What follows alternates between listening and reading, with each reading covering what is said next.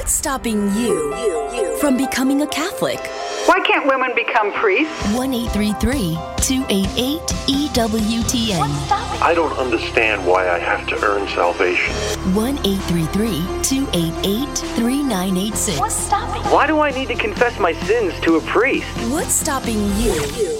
This is Called to Communion with Dr. David Anders on the EWTN Global Catholic Radio Network. Well, looky there. We made it to Friday. How about that? Welcome again to Call to Communion here on EWTN. It's the program for our non Catholic brothers and sisters.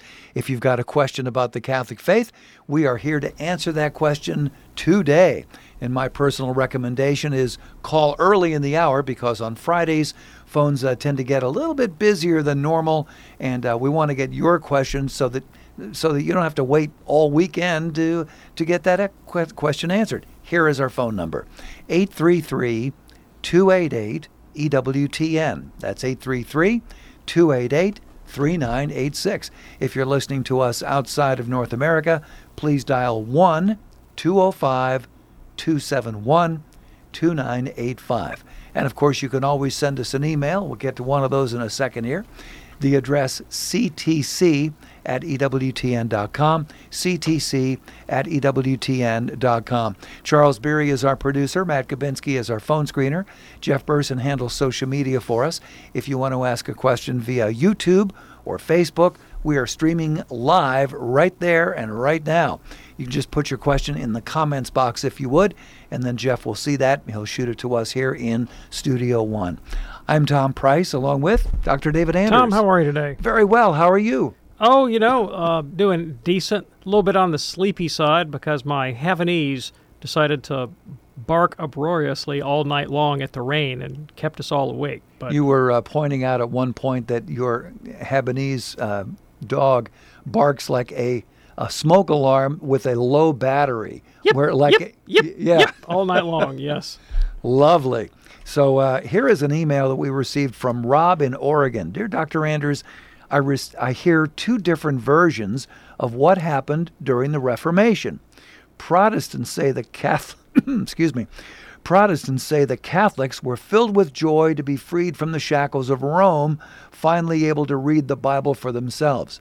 Others say Catholics during this time loved the church and their parish priests, but were forcibly converted by the threat of seeing their families put to the sword by reformers. So, can you shed some light on this, please? God bless Rob in Oregon. Yeah, sure. Thank you. I appreciate the question. so, uh, the, the Reformation is an enormously complex historical period, and people have been writing about it for 500 years, obviously, and, and modern scholars have different points of view, and you'll get you'll get a variety of theses to explain this that aspect of the Reformation or the thing in totality.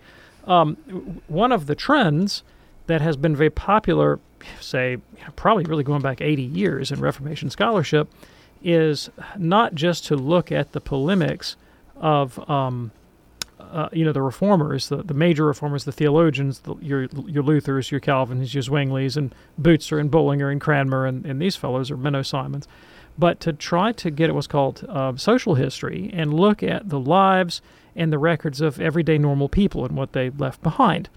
And uh, you, m- my experience with this, and this is, I spent a lot of time in this field when I was doing my own dissertation, my own doctoral work in Reformation history.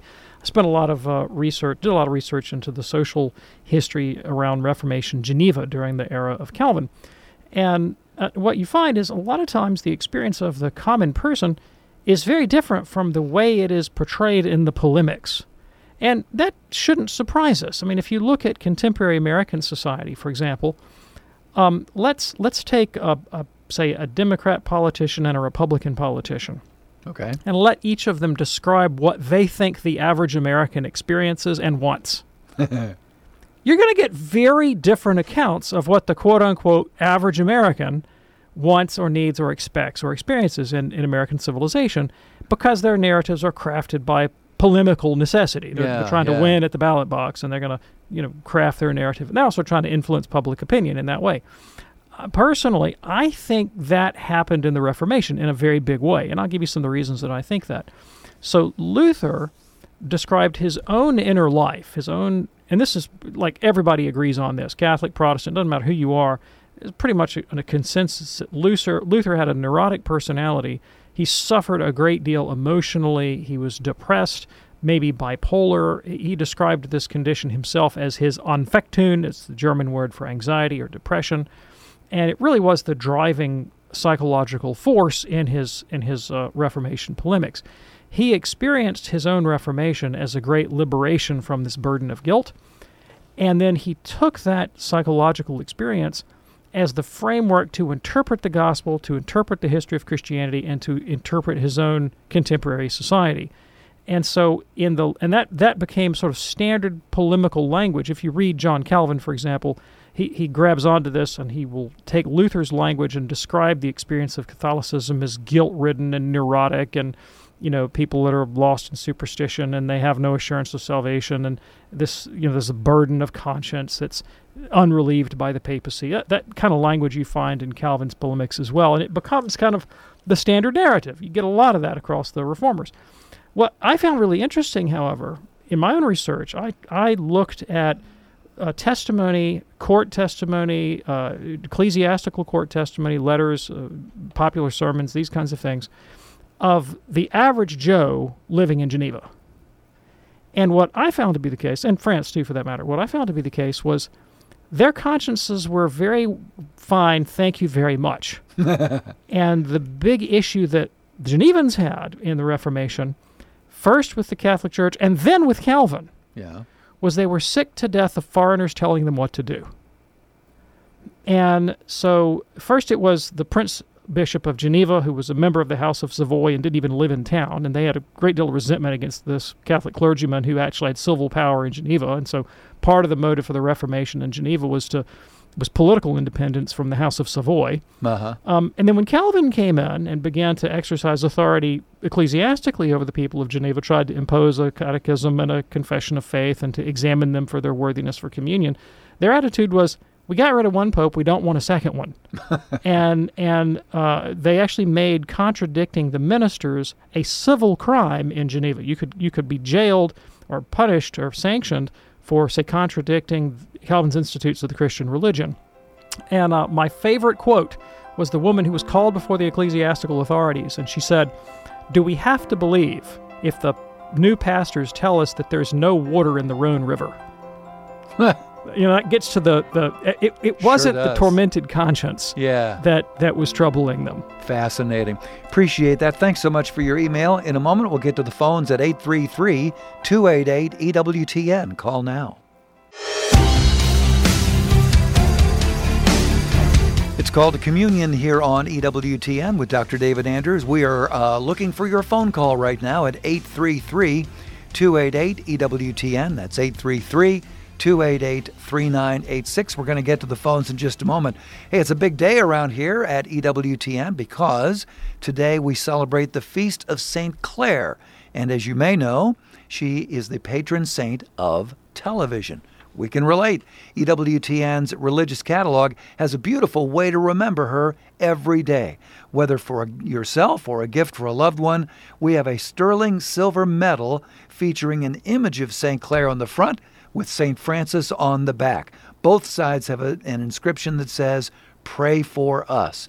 It is a beautiful sterling silver St. Clare and St. Francis dual medal on an 18 inch sterling chain. The medal is round, about an inch in diameter, and as I say, comes on an 18 inch sterling silver chain. Check it out. It is really, really nice. And it's available right now at EWTN rc.com. Buy Catholic, shop Catholic. EWTNRC.com. Look for that uh, sterling silver St. Clare and St. Francis dual medal. If you're ready now, let's go to the phones at 833 288 EWTN.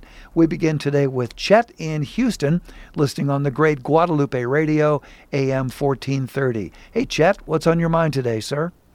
Hey, good afternoon.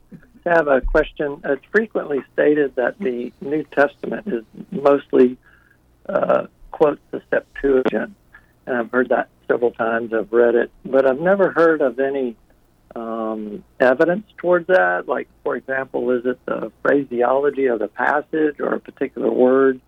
when you compare it to other, I guess, manuscripts or whatever. But how is it that we, uh, what, what evidence points us that the uh, New Testament quotes mostly the Septuagint? And, Yeah, and then the follow up would be do you have any reference? books Sure, sure, sure, sure, sure, certainly. So the way you do it is you take your your Greek edition of the New Testament, and you take your Greek edition of the Old Testament, namely the Septuagint, mm-hmm. and then you take your your Masoretic Hebrew text of the Old Testament, and you lay them down in parallel, and you read them, and you you look at the Greek New Testament, and you see when it quotes the Old Testament, uh, does it align with the Septuagint or does it align with the Hebrew? And you just have to do that verse by verse. I mean, that's that's that's that's that's the only way to do it. You just go plodding through. Yeah. And you know, all, any technical commentary, you know, the Anchor Bible or something like that, is going to go into those kinds of details, and it's a scholarly task, and it's a grind, and you just have to do it one verse at a time. But you know, Catholic polemicists love to throw that kind of stuff up on the internet. So there's any number of websites that will that will document, show you, you know, out of the some 300 Old Testament quotes in the New Testament, something probably like two 200 of them at least come directly out of the Septuagint.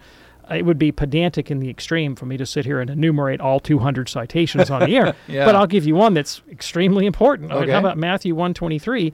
Uh, Behold, the virgin shall conceive.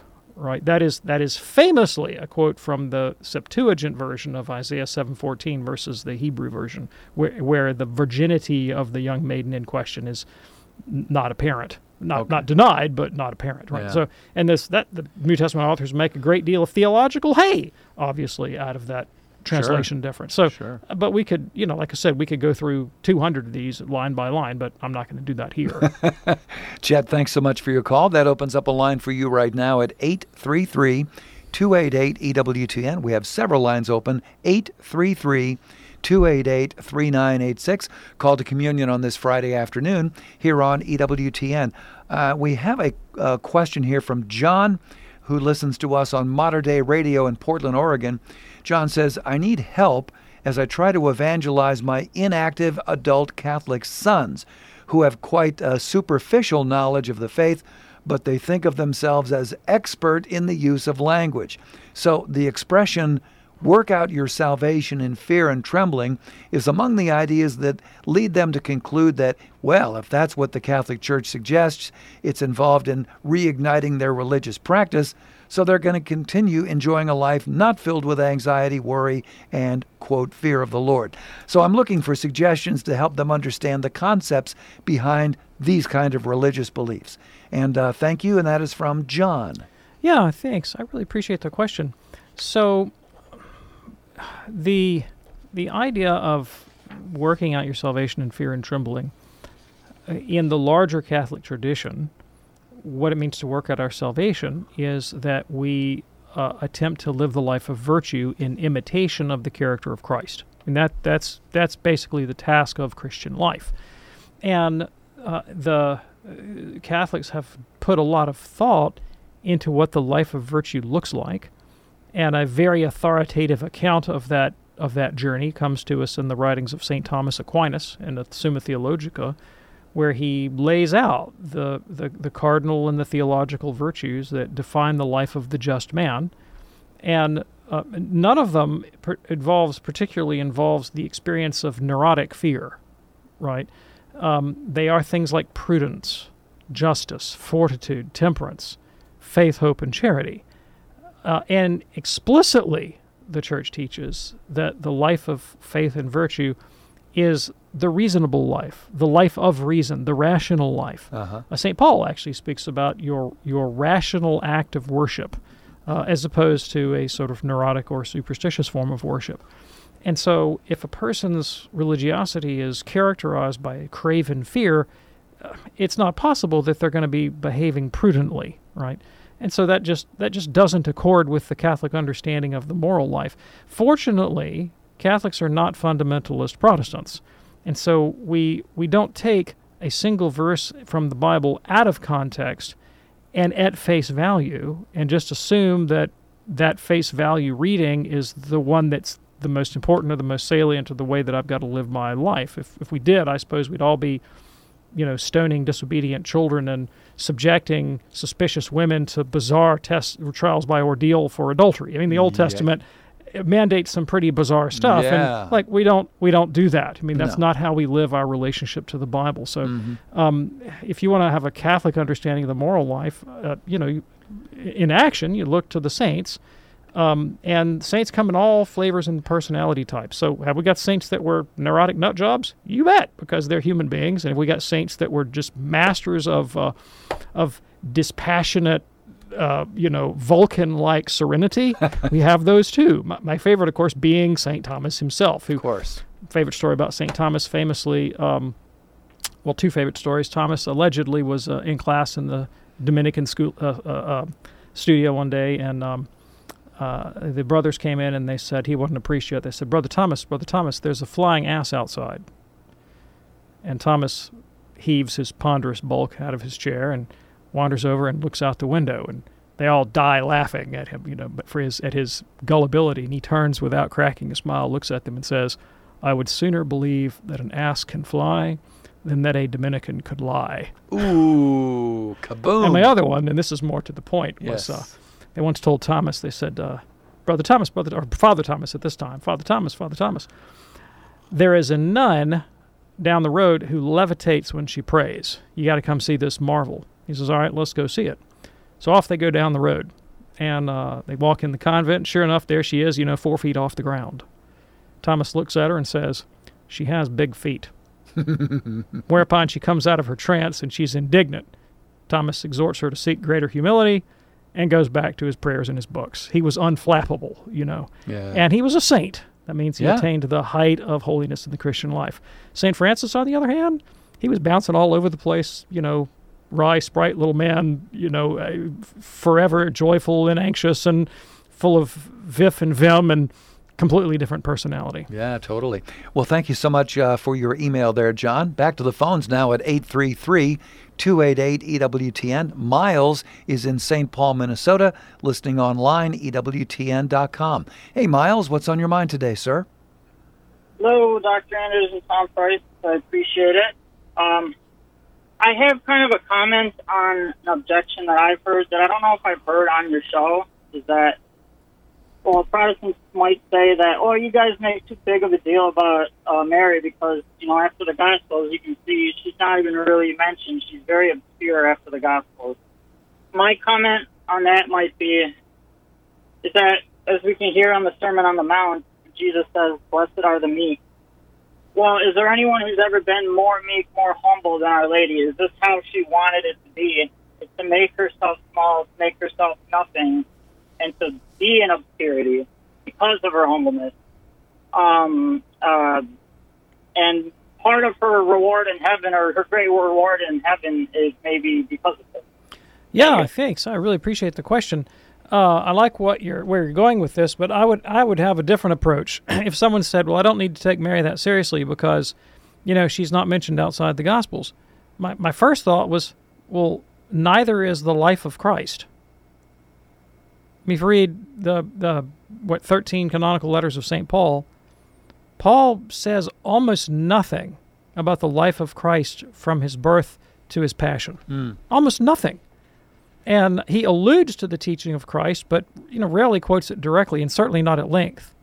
So for for Saint Paul, it is the office of Christ and uh, his self-sacrifice uh, at Calvary and resurrection that are the that are the salient points. But as to Jesus' actual biography, we have none of it in Paul's letters. I mean, virtually none of it. Yeah. So, are you going to dismiss the life of Christ because Paul doesn't really talk about it? Neither do the other epistles, neither do the Hebrews, neither does St. Peter or St. James. They, they don't really deal with the content of the Gospels. Uh, so, do we conclude that the content of the Gospels is irrelevant to Christian life? I think not. All right, so what, what, what are those epistles doing? Well, the epistles were almost all occasional letters, meaning you know, St. Paul's trucking along in his apostolic ministry and he finds out, oh my gosh, the Corinthians have got a big problem. They got people sleeping with their in laws. They got people getting drunk at Holy Communion. Uh, they got folks, you know, lining up into factions and tearing each other's hair out. Uh, they got people, you know, falling all over the place, speaking in tongues and worship and not doing anything edifying. I need to write a letter and correct all that. And so he sits down, he writes a letter, and he addresses these specific issues because that's what they're dealing with. Mm-hmm. Or Hebrews is dealing with the problem of uh, Christian apostasy to Judaism. So what does he do? He writes a letter about the problem of Christian apostasy to Judaism. Why would you expect the epistles to be something other than what they are, namely occasional letters to deal with particular problems in particular churches? Why were the Gospels written? Well, St. Luke tells us. Because a comprehensive account of the life of Christ did not exist, not in his area of the world, so he set out to write one. So the Gospels are the ones that present us with the biographical information about these characters. That's not what the epistles do. All right. Miles, thanks so much uh, for your call. Call to communion here on EWTN. We have one line open right now at 833 288 EWTN. If you have a question for Dr. David Anders, 833 288 3986. Mike is a first time caller in Seattle, listening on the great Sacred Heart Radio, one of our longtime partners. Hey there, Mike. What's on your mind today, sir? Hey, doing good. Yeah, I'm here on AM 750 Sacred Heart. Shout out to Ron. Um, I just had a question about the end times. I started kind of having informal conversations with a Protestant friend, and he's asking me, you know, what I think about the end times and when Jesus is coming and thousand year reigns and pre tribulation. I don't really know what he's talking about. Do you guys have some resources I could look at what the church teaches about those things? Uh, yep, absolutely. So uh, many of the topics that your friend raised, the Catholic Church says nothing about because they're not part of divine revelation. It's sort of like taking a strong opinion on whether Jesus prefers pepperoni or sausage pizza, right? I mean, it's just like not relevant to the issue. It's not part of the gospel. And um, I guess as an observant Jew, he probably didn't eat a lot in the way of sausage Mm, pizza. probably not, But, probably not. But nev- nevertheless, um, the, all this business about the rapture and pre-tribulation and post, post these are Protestant theological categories that are not found in sacred scripture, and they're not really part of the Catholic tradition. So I don't we don't have an opinion on them any more than we have an opinion on, say, the difference between Mahayana and Theravada Buddhism. Not our tradition. They're raising questions that aren't part of Revelation that we are not interested in. I mean, you know, except for historical reasons. Yeah. So there is no rapture. There is no rapture, and therefore the question of pre, post, mid trib rapture is irrelevant. It's irrelevant. It's not part of the Catholic tradition. Um, as far as what we believe about the end times, they're going to be some. They're going to be some. And the, the big important event in the end times will be the return of Christ in glory, the resurrection of the body from the dead, the last judgment where Christ judges the living and the dead, and the final destination of heaven or hell for all souls. That, that, those are the biggies, and that's what you need to know. And as far as what is the authoritative source to read about this, that would be the Catechism of the Catholic Church. Read this last section uh, on the Creed concerning the return of Christ in glory in the end times, and that will tell you what Catholics believe. Now, beyond that, there are individual Catholics that believe all kinds of wild stuff about the end, day, end days, and they don't all agree with one another. And so you will find Catholics that will tell you, well, you know, this apparition said this, and this private revelation said that, and this mystic over here said this other thing, and they can hold that as their private theological opinion, but it's nothing to do with the dogmatic teaching of the church. The dogmatic teaching of the church, which is the heart of the tradition, is simply that Christ will come again in glory to judge the living and the dead, and that there will be a, a, a general resurrection, and the final destination of souls will be heaven or purgatory. I mean, excuse me, heaven or hell. Yeah. So let's uh, let's go with what the church Right, says. let's stick with the church. There you go, Eric. Eric, thank you so much uh, for your question. That is not Eric. And that I, was I Mike. like to point out to folks that St. Paul said that we're in the last days, and he said that 2,000 years ago. Yeah. And he said it when he was in the early church. We may still be in the early church. Sure. Maybe Jesus comes back tomorrow. Maybe he comes back in a 100,000 years. We do not know. Mike, thanks again for your call. In a moment, we're going to go to Eric. Now we got it in order. Eric is a, uh first time caller from Tampa. We'll be talking with Eric. We'll also be talking with uh, Michael in Cincinnati, Danielle, and uh, a few more, too. I think we can probably get in your call right now at 833 288 EWTN for Call to Communion with Dr. David Anders. Do stay with us.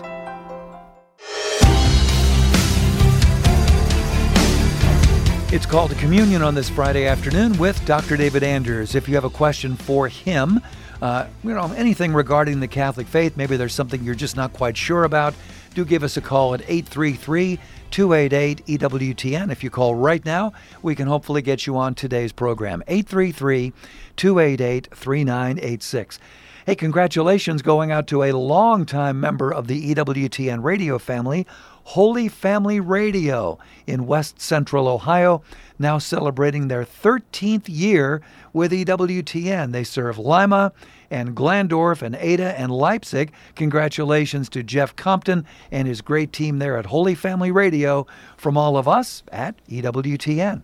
Let's go back to the phones and talk with Eric, a first time caller in Tampa, listening online, EWTN.com. Hey, Eric, what's on your mind today, sir?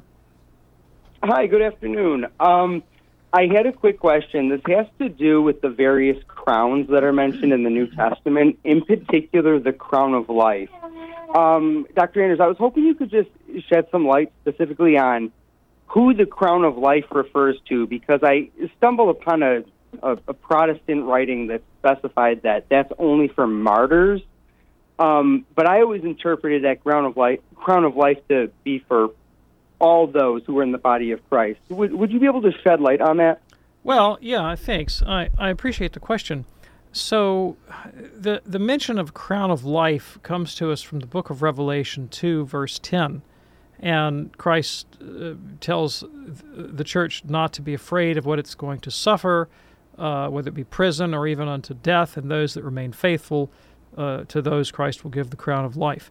Now, the Catholic Church does not specify, um, you know, the various medals that might get hung about your person in, in glory, you know, it, as if there were, we could, we had a clear sense of, you know, various differentiations and stages in glory and that each of them was assigned a rank and we had kind of a, an exact catalog of those things. And that sounds like what your Protestant friend is, is alleging. He's got this all worked out into a system and he knows exactly where you're going to you know fall in the hierarchy and what your title will be that's a level of specificity way beyond anything the catholic church asserts. Uh, my own reading of the book of revelation is that it would be i think foolhardy uh, to um, to take it that way.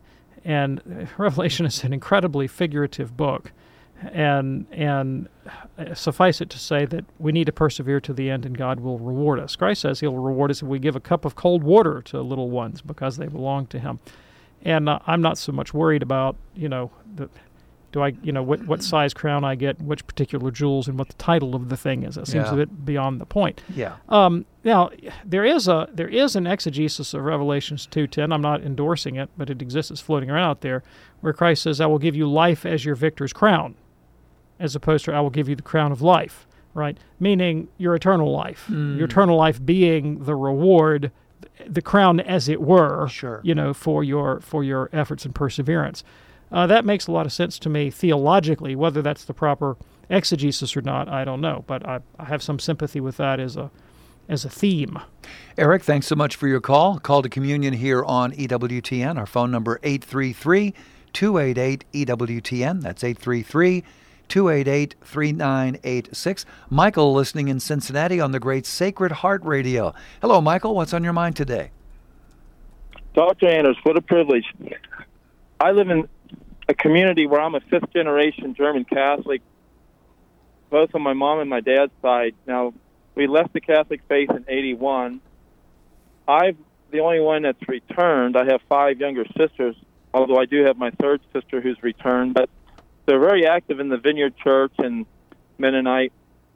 And I've been trying to appeal to what my dad at 84 has often said common sense is th- something that brings him to a sense of reality. And I really see divine providence with how we grew up as Catholics in this rural farm community. But yet, my even my grandpa didn't even know his own grandparents were buried in the cemetery where I'm from at St. John the Baptist. So, could you give some more light on how common sense and divine providence work hand in hand to bring us into the fullness of the Catholic faith? Yeah, sure. Thanks. I really appreciate the question. So, really central to the church's understanding of the nature of revelation and the nature of the moral life is that they they accord and fulfill the demands of reason. And so all of us have some pretty profound intuitions about the nature of the world that we share with the vast majority of people. In spite, regardless of our broad philosophical disagreements about esoteric theories, uh, when push comes to shove, you're going to get out of the way of the moving bus, right? Yeah. You, you might sit there and debate whether the bus is really real and is the bus an illusion, and you know, kind of even know what's happening outside my own mind, and maybe the bus is just a projection on the inside of my skull by my, you know, various synapses and neurons, and you know, like Kant, am I am I trapped within my own subjectivity? I, you know, I'm, I'm, I'm reduced to a kind of idealism. I'm still going to get out of the way of the bus, Yeah. whatever my esoteric philosophical theory is, and and uh, you you know, arguably you could say there are some basic moral intuitions that we all share. Um, I have yet to see the culture that values cowardice, for example. Yeah. You know, um, I have yet to see the culture that values, um, say, dissipation. I mean, uh, with, with some exceptions and some outlier cases, of course, we, you know, taken into consideration. But uh, there are some sort of bedrock judgments that we make about what it takes to live a decent life. And those would be encompassed in what Catholics call the natural law, what, say, the Chinese would call the Tao, what the Indians would call the Dharma.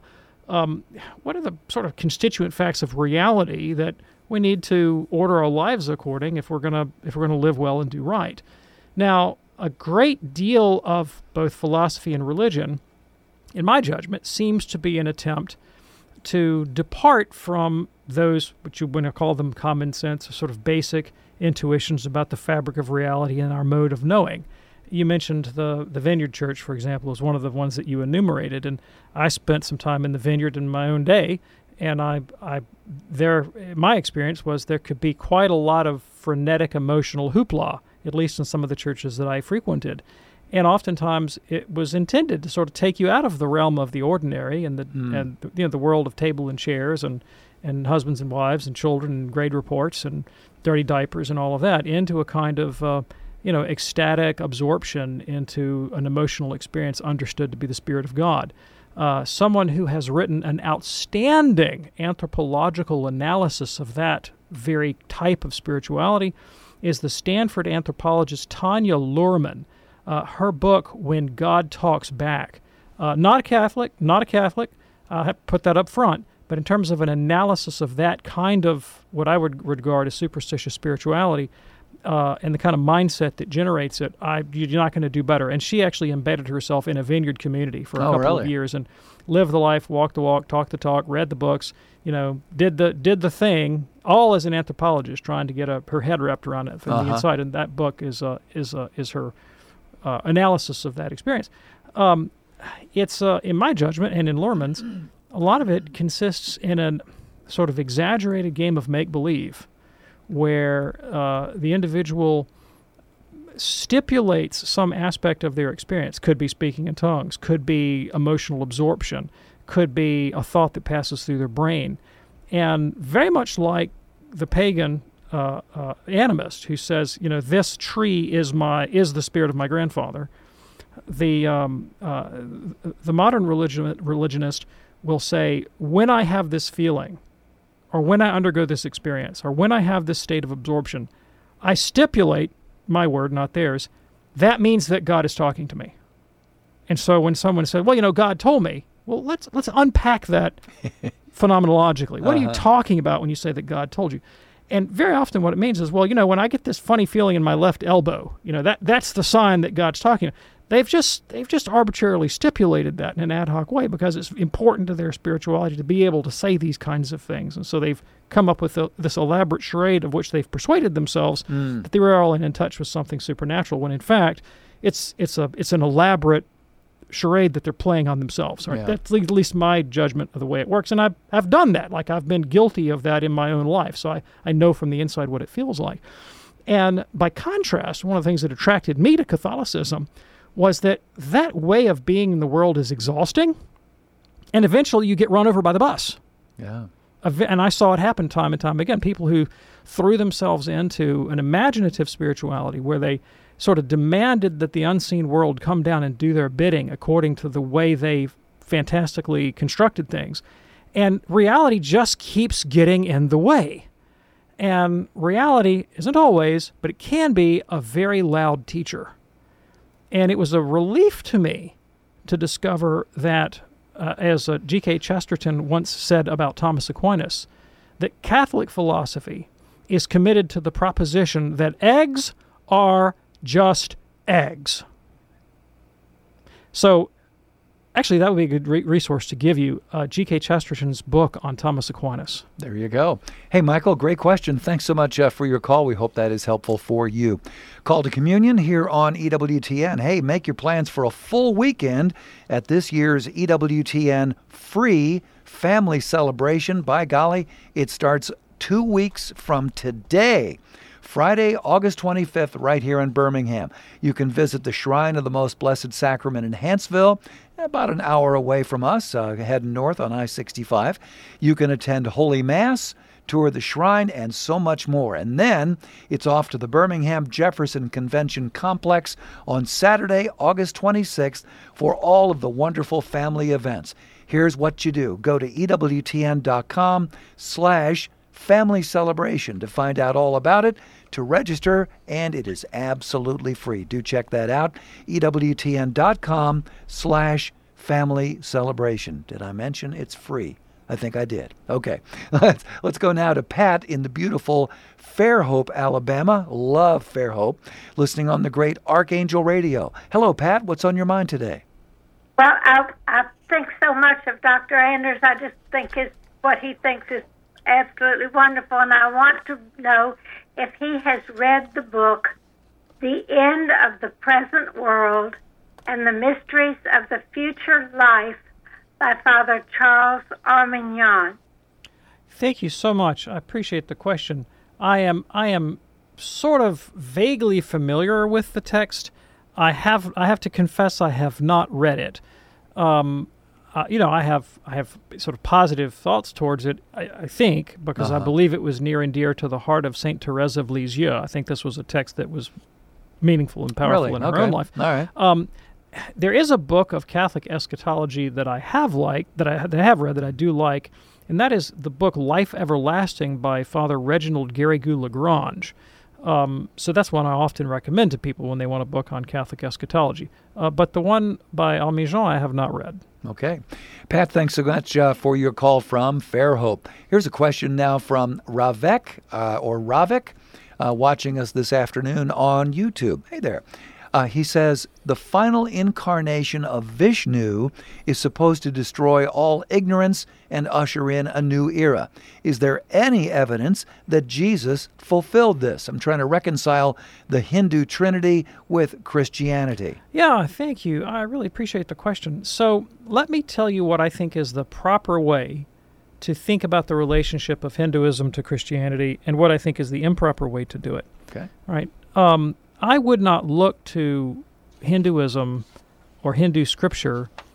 Uh, I don't regard it as sacred scripture. I regard it as historically interesting, and I know that Hindus treat it as sacred scripture, but I, it doesn't possess the quality, in my judgment, that Catholics assign to their Bible of being divinely inspired and and given to the church for teaching and correction and training in righteousness and so forth.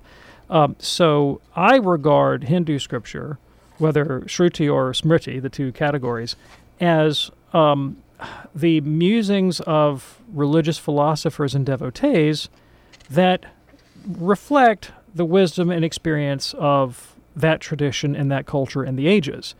And so it is possible to read through uh, the Hindu scriptures and to derive uh, genuine insights about wisdom and the good life. Uh, I myself uh, have spent, well, a fair amount of time reading Hindu literature. I, I've read the, the Gita and I've read the um, uh, I've read the Upanishads and read the Rig Veda and uh, read a lot of uh, modern Hindu philosophers, and so I, I have some appreciation for it, and I, I recognize that there's good stuff there, and a lot of it accords with Catholic doctrine. All right, particularly the apophaticism of the Upanishads is really in line with the negative theology of Catholic mysticism, and I think it's perfectly reasonable to to find those um, those points of commonality. Now, how do I understand those points of commonality? Why are they common? Is it because, say, Vishnu inspired the seers to write these things? I don't think so. Uh, I think that uh, humanity is one. We all come from the same stock. Uh, we all share a common humanity, and that means we all share uh, common psychology. Right? Not that there aren't differences, there are, of course, but we basically have the same uh, architecture, if you will, in our brains. And, Uh-huh.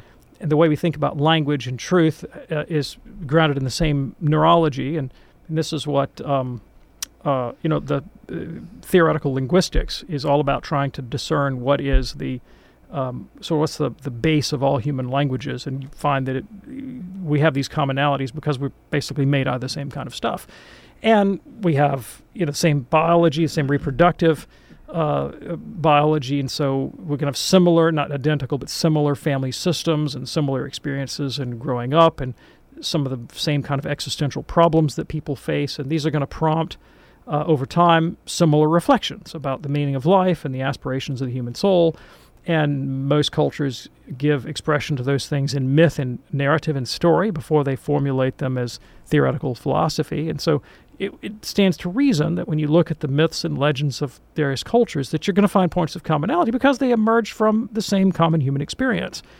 And one of the things that's not just Hinduism, not just Christianity, you find across world religions is an expectation of uh, some future time of blessedness when people will be cured of ignorance. And that's part of the Catholic tradition as well. I mean, we hold that Adam had the preternatural gift of knowledge, and that ignorance is one of the wounds of original sin, and that faith uh, is a kind of infused quasi knowledge uh, that we hold in darkness until the final revelation of Jesus and the beatific vision, when we will know God and all things uh, that we see in God's nature. So that expectation is, I mean, it's understandable people would aspire to f- the fullness of knowledge because our own ignorance and the darkness of our intellect is a source of suffering for us, right? I mean, this is this undergirds Hinduism. It's v- very critical in the Buddhist idea of enlightenment. It's critical in uh, Platonic philosophy. The the allegory of the cave from uh, from of Plato's Republic is a myth of enlightenment. Uh, um, you know, illumination is considered the second stage of spiritual awakening in the Catholic mystical tradition. So these things are common. C.S. Lewis put it this way: He said that Christianity writes in capital letters what nature wrote wrote with cribbed hand, right? Um, and uh, some other resources that you might find interesting: Catholic reflection on world religion. Cardinal Charles Journet uh, wrote a book on the doctrine of grace, which, as it happens, is in the EWTN document library. Ah. Um, the last section of which is a reflection on what he calls uncovenanted graces, grace that falls outside the boundaries of the Catholic faith and the covenant community of Israel. Um, and uh, he analyzes, among other things, Upanishadic Hinduism and looks for, uh, and actually, I think the cult of Vishnu specifically looks for points of resonance and commonality between the Catholic understanding of grace and what might be present among non Christian practitioners of other religions. Um, another one would be uh, Cardinal Henri de Lubac, who I believe, if I read correctly, the French bishops have uh, have uh, are working towards his calls for canonization right Ah, now. Don't know if they'll get there, but I think that's the aspiration. Um, de Lubac wrote a lot about um, world religions, in particular about Buddhism in its uh, Amidism in the the Pure Land tradition, and does some of the same things that Journet does with with Hinduism. So that would be that would be an angle on you know how Catholics might look at world religions. Ravek, thank you so much uh, for your question, and thanks for watching us today on YouTube. Here's an email from Mark in Fort Myers, Florida. Dr. Anders, I'm working on getting an annulment. It's been well over a year since the priest and I submitted my paperwork. I have several questions as to why it would be taking so long, but I think the ultimate answer to those questions is just be patient. I did attend Mass on the weekend and daily Mass two and sometimes three times a week. So, my immediate question for you today is what can I participate in while at Mass? Can I make the sign of the cross, cross my forehead with holy water, etc.? I know that I can't and don't partake of communion. I'm probably just being a little paranoid. Seems like the other parishioners kind of avoid me, so I tend to, or I want to hesitate to ask them their thoughts. I'm still a Protestant, but I hope to convert once the annulment is completed, Lord willing. Thanks, Mark. P.S. The priest who submitted my application has been reassigned to another church. The new priest is not familiar with my case just yet. Oh, okay. Thank you so much. Uh, as to the first question, why is it taking so long? Uh, I don't remember what diocese we're we're writing from, but Fort Myers. Fort Myers, yeah, So I don't know what the situation there is, but there are dioceses where there is but one canonist, Yeah.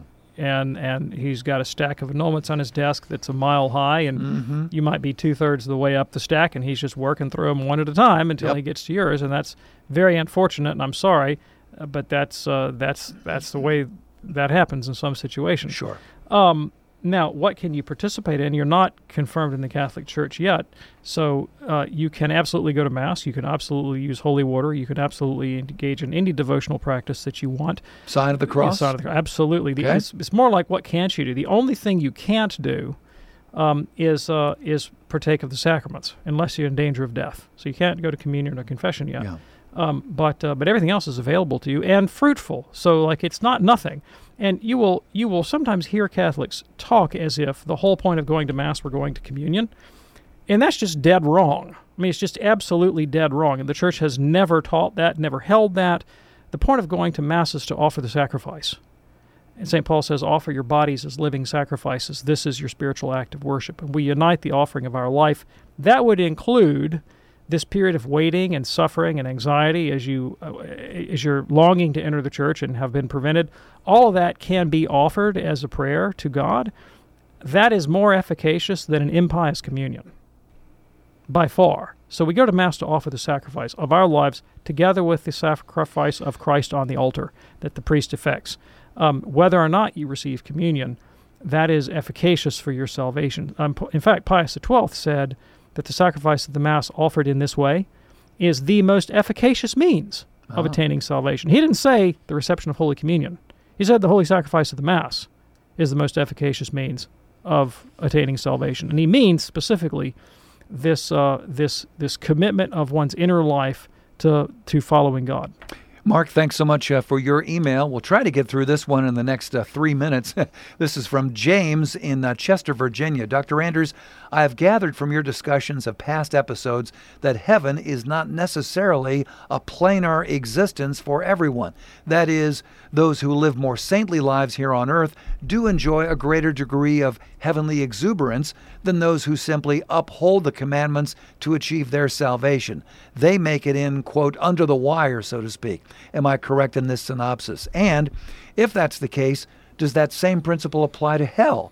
Is hell some place like Dante described in his Inferno, with varied canticles and with Judas and Caiaphas at the lowest levels with the highest measure of torment?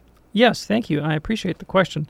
So, uh, heaven and hell are layered. That is correct, and and star differs from star in glory. Scripture says, and so will we, um, and we will be uh, rewarded according to our works. And those uh, who've done great works will have great rewards, and those that have done few works will have few rewards. And Christ says the same thing about the damned. Those that have done great evil will be beaten with many blows, and those that have done little evil will be beaten with few blows. Uh, so Dante is right up till that point. Okay. Beyond that, everything in Dante is fiction. And so you should not imagine the kind of material circumstances in the afterlife the way Dante describes. That's just his own creative imagination at work. Okay, very good. And uh, James, thanks so much for your email. We'll go out with this one from Linda. When people say the Nicene Creed during Sunday Mass, it mentions one holy Catholic and Apostolic Church. What does that term mean, and can you explain the origins behind it? Yes, well, one church means that there, there's only there is but one. Right. All right. Um, holy means that the church both is the source of holiness. So if you want to grow in holiness, you do so with the grace that comes from the church, and that the church is in fact holy, particularly in the persons of her saints. Doesn't mean that every single individual Catholic is holy, Right. um, except in the sense of set apart. Uh, but in terms of sort of moral perfection, that would be the saints. Um, Catholic means that the church is universal, so it's one church, but say it's not just in Jerusalem. It's one church that is of the whole world, Yeah. right? And apostolic means that we have direct continuity with the apostles that Jesus sent out. So when Christ said to the apostles, Go into all nations and make disciples, teaching them everything I've commanded you, and I'll be with you to the end of the age, that, that that promise is continuous in the present Catholic Church through the persons of her bishops and their collaborators, the priests. Any thoughts about the origin of that phrase? Any idea? Um, well, I mean, the, the, the, the creeds basically come from the practice of early Christian baptism, right? So the, the, the bedrock origin of the creeds is in that experience. It's, the early Christians had to profess their faith before baptism, so they came up with these formula that Christians could say to say, hey, I'm one of those guys. Yeah. Linda, thank you so much for your email. Dr. David Anders, have a wonderful weekend. Thanks, Tom. Hope everybody has a wonderful weekend. We're looking forward to our next visit, and I personally hope that is on Monday, right here on EWTN's Call to Communion. For Dr. David Anders, I'm Tom Price. Have that great weekend we're talking about. We'll see you on Monday. God bless.